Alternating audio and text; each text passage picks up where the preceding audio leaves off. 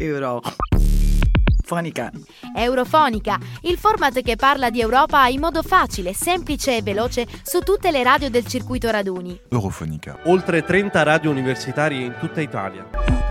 Eurofonica vi racconta l'Europa in modo facile, semplice e veloce. Ogni giorno un podcast per raccontarvi tutte le novità, ma il venerdì facciamo il punto. Io sono Caterina e con me c'è Antonio. Ciao Caterina, cosa è successo questa settimana? Perché ci sono due urgenze eh, che troviamo sulle prime pagine di tutto il mondo. Beh, la prima eh, ormai eh, stanziona regolarmente, direi, da giugno 2016? Sì, sono anni che ci insegue, sono anni che ne parliamo, è impossibile farne senza, ma Antonio finalmente ci siamo, abbiamo una bozza sì. dell'accordo per la Brexit. Esatto, lo stai dicendo con un tono quasi entusiasta, in realtà per i cittadini britannici non è andata così bene, tant'è che abbiamo visto questa settimana diverse dimissioni, tra le quali quella eccellente di eh, di Dominic eh, Raab, che è il ministro per eh, la, la, Brexit, il sottosegretario di Stato in realtà è responsabile per la Brexit, che non era per niente d'accordo con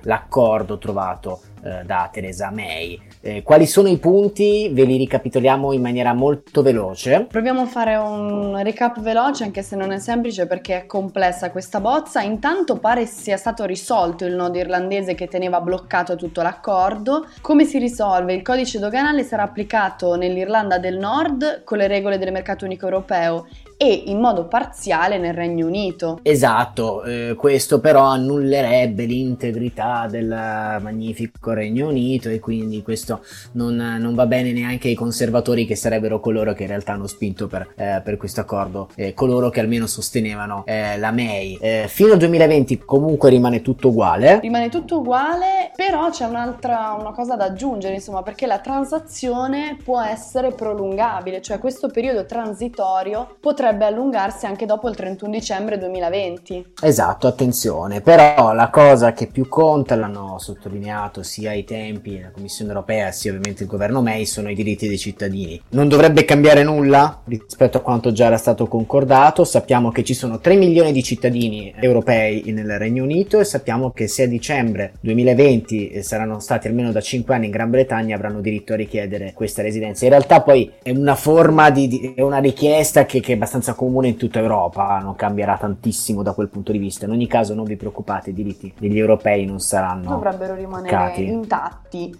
In più poi vabbè ci sono gli obblighi finanziari però perché Londra dovrà continuare a partecipare economicamente a tutti i programmi finanziati dal 2014 al 2020. Esatto, il problema qual è? Questo è un problema semplicemente di forma. I budget eh, europei eh, si fanno, eh, diciamo, eh, l'importo si stabilisce ogni sette anni, dopodiché ogni anno viene definito in maniera più dettagliata il budget e quindi se i sette anni sono iniziati nel 2014 è naturale che debbano debbano continuare fino al 2020, quindi il Regno Unito debba comunque contribuire fino al 2020, dopodiché ci sarà il prossimo dal 21 al 27, del quale si sta già discutendo, eh, che li vedrà esclusi. Attenzione però che se il periodo di transizione dovesse prolungarsi per troppo tempo, probabilmente si prolungheranno anche gli obblighi finanziari. Esatto, esatto. E mm, un'altra cosa che non va proprio a vantaggio del Regno Unito sono eh, le dispute legali, nel senso che la Corte di Giustizia europea, la Corte di Giustizia dell'Unione Europea avrà giurisdizione su qualsiasi qualsiasi controversia legale eh, relativa al mercato interno, soprattutto alla libera circolazione di merci,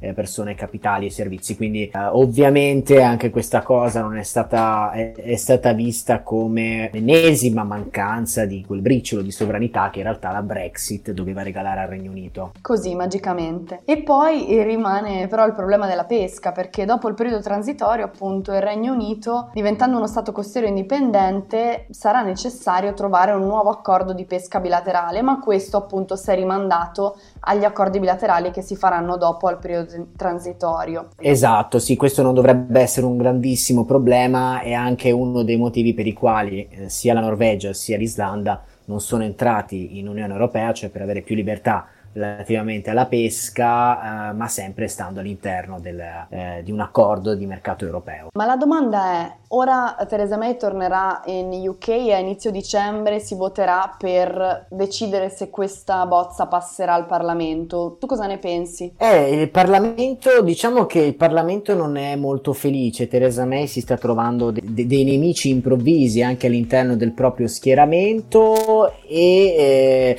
sembra un po' disgregarsi, no? Tutta, questo, tutta questa unione britannica che, che, che, vedeva anche gli scozzesi, che in realtà sono stati anche un po' i primi a tirarsi indietro, e i nordirlandesi. Vedremo come andrà. Qualcuno ipotizza il, questo secondo ipotetico referendum, la vedo molto difficile, insomma, come cosa, però niente ancora perduto, niente ancora perduto. Le sorprese sono sempre dietro l'angolo. Esatto, noi che siamo italiani siamo comunque eh, dediti alle sorprese, siamo abbastanza creativi, anche quando facciamo il budget, eh, prepariamo le manovre di bilancio, vero sì, Kate? Sì, sì, ci piace, però attenzione perché il 21 novembre arriverà il verdetto dell'Unione Europea sulla manovra di bilancio, la nostra manovra di bilancio. Eh sì, il verdetto che eh, potrebbe essere un verdetto non molto inaspettato in quanto eh, se, come dice eh, il nostro governo, il governo italiano, non, non cambierà granché dalla prima proposta, eh, supponiamo non cambi granché neanche dalla prima risposta.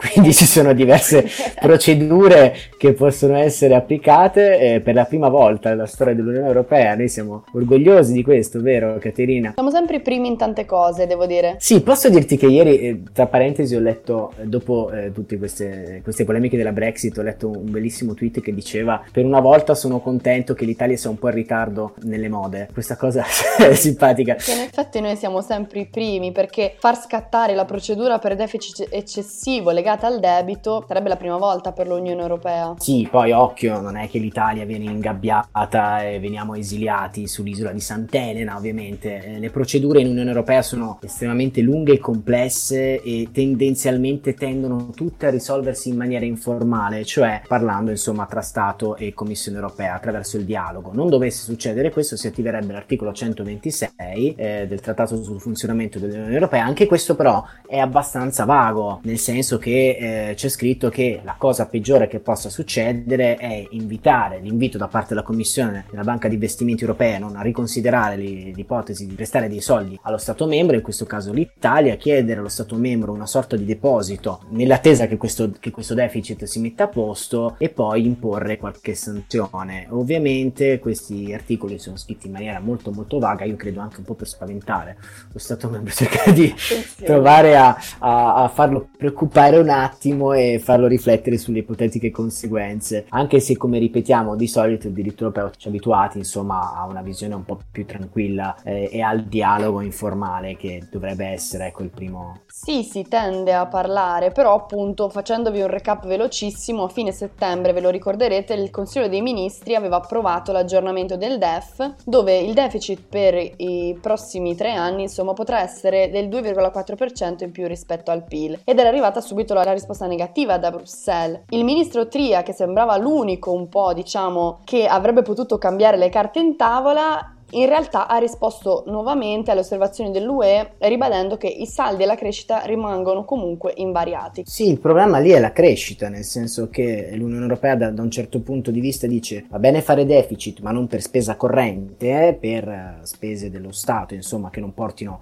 a investimenti, invece bisognerebbe spendere quei soldi, fare deficit permesso a patto di fare investimenti e di far crescere. Quindi ci si sta, si sta litigando fondamentalmente sui numeri. L'Unione Europea, la Commissione non crede che il governo possa crescere eh, fino a quella percentuale, invece il governo è convinto di sì e qui si sta eh, rischiando un po' la rottura. Attenzione, noi rimaniamo comunque con gli occhi aperti e le orecchie aperte anche quelle per vedere che cosa succederà. Quindi a dicembre le notizie della Brexit, fine novembre per la nostra manovra italiana, ma parlando invece di cultura, c'è stata la premiazione mercoledì 14 novembre del premio Lux. Esatto, esatto. Questo premio è stato istituito Parlame- dal Parlamento europeo nel 2007, quindi siamo a 12 anni, sono passati tantissimi anni. E a cosa serve? Valorizza eh, la ricchezza e la diversità del cinema europeo. D'altronde noi siamo uniti nella diversità. Siamo uniti nella diversità e in più vorremmo essere anche un'Europa che condivide non solo le parti economiche, politiche, ma anche che possa far girare la cultura, l'arte, il cinema in particolare in questo caso. Il film vincitore è Women at the War, è una pellicola coprodotta tra Islanda, Francia e Ucraina e parla di un insegnante di musica attivista ecologista che appunto è impegnato in una campagna contro una multinazionale dell'alluminio, quindi una tematica importantissima, quella eh, ecologica, ambientalista. Esatto, esatto, molto attuale, specie dopo tutte le considerazioni su, sugli accordi di Parigi e qualche Stato che insomma preferirebbe eh, defilarsi. Ci sono anche dei finalisti eccellenti, vero Caterina? Ci sono gli altri due finalisti, anche molto interessanti. Tra l'altro, noi vi consigliamo tutti questi film. L'altro lato di ogni cosa è Tix. Primo parla, diciamo, di una vicenda storica dove in una casa eh, una famiglia viene tenuta separata dal proprio passato per oltre 70 anni. E diciamo è un film che parla anche tanto di politica, nonostante parli di questa famiglia e il secondo è un film sul dramma dei migranti.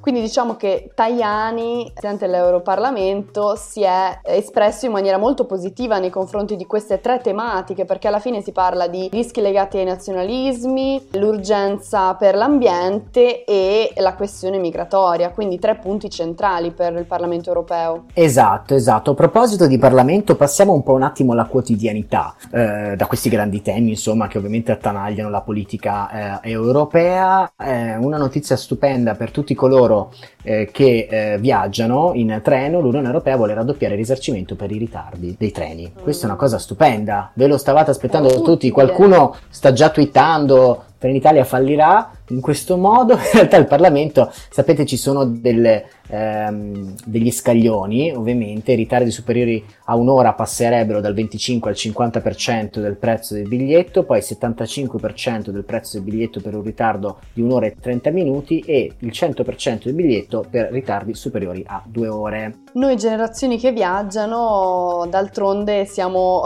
spesso buttate in queste situazioni e spesso, eh, diciamo, messi nel scusateci per il disagio. Sì, esatto, Però... esatto. Scu- e noi non vi scusiamo per il disagio. Insomma, da quel punto di vista l'Unione Europea sta venendo il Parlamento, cioè l'istituzione che più di tutte è vicina ai cittadini, cura gli interessi degli elettori in quanto è, è votato eh, direttamente dai cittadini, eh, sta cercando ecco, di dare una mano anche in quel senso. A proposito di cittadini, Eurofonica vuole darvi una mano anche perché spesso escono delle grandi bufale sull'Unione Europea. Noi non ce la facciamo più, noi siamo piccolini, però quello che riusciamo a fare lo facciamo. Sono uscite la scorsa settimana, eh, sono state pubblicate due notizie ehm, molto molto eh, particolari. La prima aveva un titolo, la prima tra l'altro rilanciata da un quotidiano nazionale nazionale, il giornale, con un titolo molto molto curioso. Il titolo diceva eh, l'Unione Europea vieta i cognomi sui campanelli, tant'è che tutti ci siamo preoccupati. Cioè l'Unione Europea perché dovrebbe mai vietare che ci siano dei cognomi sui campanelli?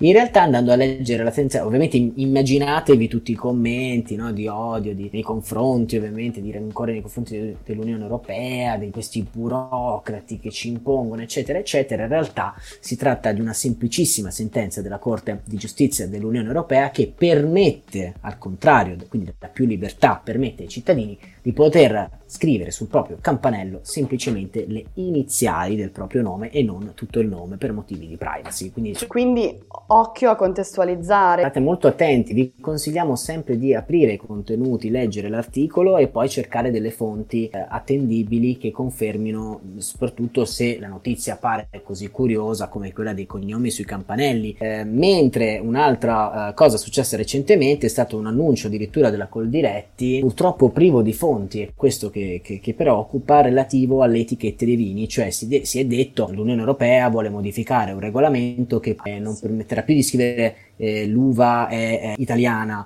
eh, mh, sarà possibile invece scrivere solo prodotto in Unione Europea, quindi oppure prodotto in Italia ma solo il luogo della produzione, magari le materie prime potrebbero essere spagnole o di altri stati o portoghesi. In realtà questo, questa modifica al regolamento non è mai esistita, abbiamo anche contattato europarlamentari che ci hanno negato l'esistenza eh, di questa modifica al regolamento, non è mai arrivata in Parlamento, dopodiché dopo qualche giorno di via vai anche l'ANSA ha smentito questo uscito della Coldiretti. Il problema è che nel mentre si fanno dei danni che sono enormi, anche perché come ben sapete la sparata è sempre molto più seguita della smentita. Quindi noi vi invitiamo a leggere sempre molto bene, a richiedere le fonti ai nostri giornali se non siete convinti di quello che state leggendo. E vi diamo appuntamento ovviamente a tutti i giorni perché sulle Spotify ma presto anche su altre piattaforme usciranno giornalmente i nostri contenuti e poi come ogni venerdì diciamo il recap della settimana. Caterina è stato un piacere, ci sentiamo il prossimo venerdì. Eh certo, buona settimana. Ciao a tutti da Eurofonica. Eurofonica.